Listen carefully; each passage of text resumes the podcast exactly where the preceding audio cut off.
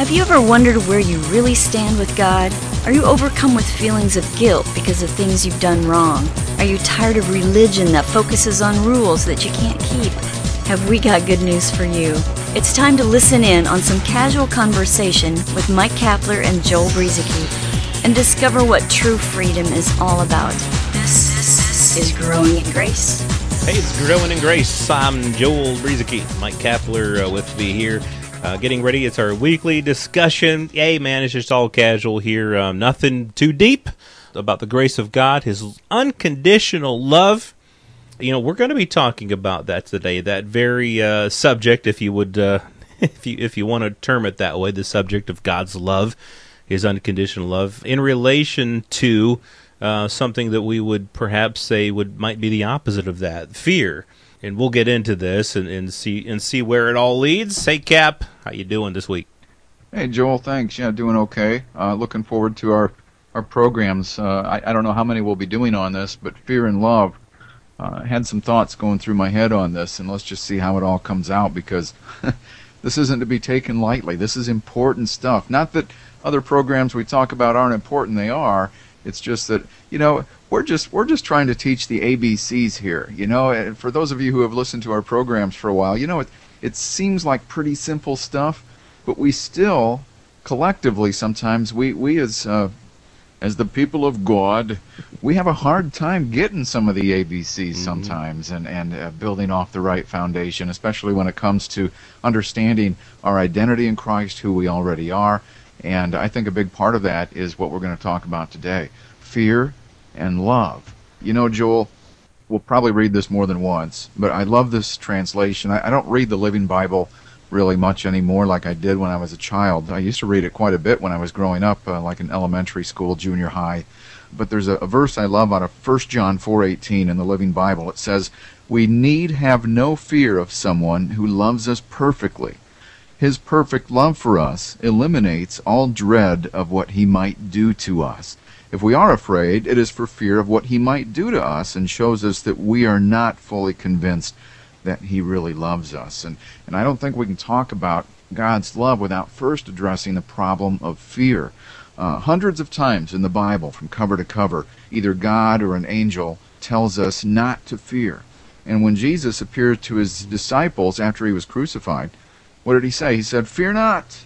Uh, there should be no fear in the heart of a believer and there should only be a, a sort of a revelation, a deep or powerful realization of of being loved and accepted by God the Father. That's what we should be entrenched in. Mm-hmm. Yeah, it is for freedom that Christ has set us free. He set us free to be free. You know, uh, when we, when we go back to the garden, and maybe we'll talk more about this. You know, one of the first things that happened when Adam and Eve ate from the tree of the knowledge of good and evil, they went and hid. Uh, they were basically afraid uh, of what God uh, was thinking of them and, and what they had done. You know, one of the reasons Jesus came was was to say, "Hey, you don't need to be afraid of God. You're not, we weren't created." To live in fear of God. We weren't, uh, that is, to be afraid of God. Of course, there's that other definition of the word fear awe and reverence. That's something different than what we're talking about here. We're talking about being afraid. We're not meant to be afraid of God. God does not want us to be afraid of Him. And if we live with that type of fear, being afraid of God, the one who's passionately pursuing us with His unconditional love, then we won't understand that love. We won't understand that, that, that the perfect love that God has for us and, and the fact that He is love and that He wants us to walk in that love and, and not in fear.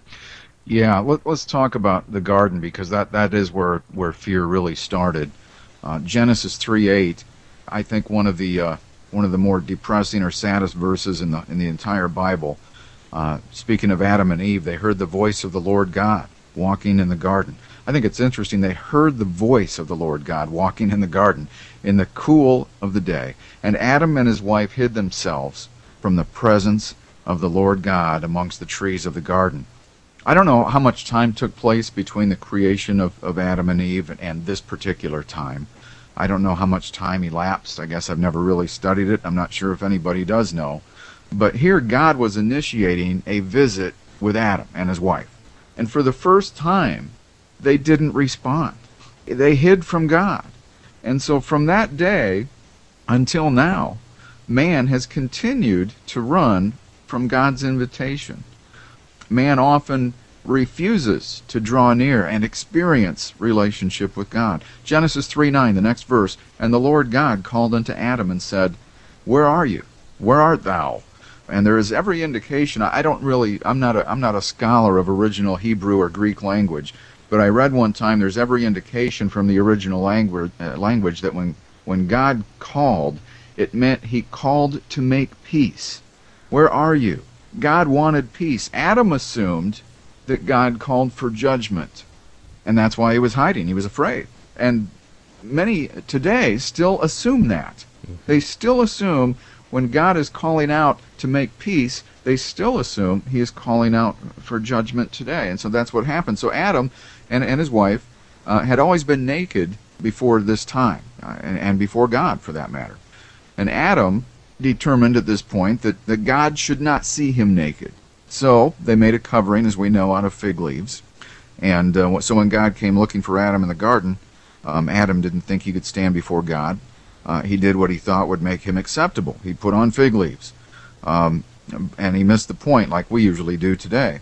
God, now listen carefully now. If God did not want fellowship or relationship with Adam, even at this time, he would not have come into the garden looking for him. Mm-hmm. Remember that. even after the failure, God was still reaching out, wanting to make peace. And uh, man hid. And so often we don't accept the reality that even today, thinking re- relating the, the garden experience to, to uh, what happened with Jesus at the cross, we often today don't accept the fact that God pursued us in Jesus Christ and that He has made us acceptable, that He today wants a relationship so much that He has done everything uh, within His power to make this relationship possible. Mm-hmm. Being afraid of God was never his intention and and as you're saying you know he wouldn't have pursued Adam and Eve if if he wanted them to be afraid if he was coming to judge them. And and I think that's a common misconception in the in the world both uh, in the Christian world in, in the religious world so to speak and in the non-Christian world. And you know people who think of God think of him as one who is a harsh taskmaster and uh, maybe uh, next week I'll I'll uh, share something from the parable of the talents, where the the wicked and lazy servant uh, that was his that was his view of God. He thought God was he thought the master was was a harsh master, and that's not what God is. And so when the world and and especially when Christians have this view of God that he's some harsh judge who's coming after them to judge them, then they're going to live in fear and it's a faulty view of God. It's it's not the view that God wants us to have of him. You know, his perfect love is supposed to cast out all fear. You know, there's nothing about God that is supposed to make us afraid of him. He has proved to us in sending Jesus to the cross that, you know, while we were still sinners, Christ died for us. He has shown us that he passionately loves us. He's not sitting there with a lightning bolt waiting to get us. He's not there pursuing us uh, because he wants to have some sort of vengeance or retribution for the things we've done. But living in God is supposed to be a free thing. It's supposed to be a thing where we understand his unconditional love for us. And so hopefully that's the view, you know, as we share here week by week on growing in grace and as uh, in our daily lives we go about getting to know God better, getting to know him.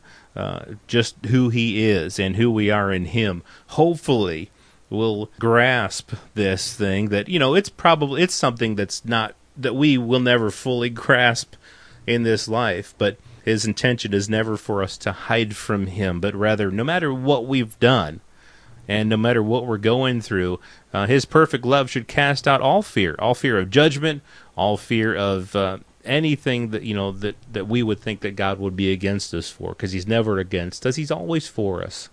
That's absolutely right. We'll be talking more about that I'm sure in the very near future. But fear is the one thing that um, will will hinder a relationship more than anything else. And so having fear in a relationship with God it, it's going to be a problem for you to be able to relate to him in the way that he wants you to be able to. Uh, you'll never be able to be honest with someone if you fear how they're going to respond to you, you're, never going to be able to to be honest with them. You'll be too busy trying to cover your own faults, trying to develop that relationship. Fear being that first emotion with with Adam and Eve in the garden. Um, and why do we fear? Why do we fear God? Why are we afraid of Him sometimes? Usually it's because we're afraid that uh, we'll be unacceptable to Him, that He will not approve of us. We're afraid that if we uh, somehow do not measure up, that He'll find fault in us and punish us. And a lot of that comes from the fact that we don't understand our identity. We don't believe that we're righteous. But something else you said, too, about God being the angry taskmaster, Joel. Um, take a look at Jesus. And I know I'm, I'm repeating myself from past programs, but Jesus said, If you've seen me, you've seen the Father. God's character was revealed in Jesus Christ when he was a man walking on the earth. He was the exact representation of God. And certainly God, the Father, would not relate to us in any way contrary with Jesus' life and, and his ministry. So, for example, when Jesus confronted the uh, the adulteress, the woman caught in the act of adultery. First of all, she was caught in the act of adultery. I've always wondered where where's the guy in this thing? He, mm-hmm. he, he never appears in this story. He was probably a Pharisee. He was probably Joel. He was probably one of the guys holding a stone, getting ready to kill her. Probably uh, probably cried rape or something. I don't know. She was caught well in the act. Yet Jesus didn't judge her. Um, but somehow we insist that God is angry and fault finding. Mm-hmm. Um, and why, why do we think that? Maybe because it's a convenient way to control others. But uh, Jesus didn't judge her, and he doesn't judge you today. Jesus was the one who was judged, not you and I. And so this is good news. We're going to work on purging out the fear so that you can flow in a love relationship with God and it may take some programs to cover some of this. Yeah, I think so. Uh, you know, a love relationship. Ending with on that note, that's really what it's all about. That's what life in Christ is all about. You know, I, I uh, posted a blog post one time, and it was the shortest blog post I've ever done, but it was the most, the one that got the most comments. I simply, as the title, I wrote, uh, "Love." Uh, or I said, sanctification is the living out of a love affair. And then in the content of the blog, I wrote, Isn't it? And I got all kinds of responses to that. But really, that's you know you know not getting into the word sanctification here that's for another time but just the whole purpose of our life in Christ. It's the ongoing, daily living out of a of a love relationship.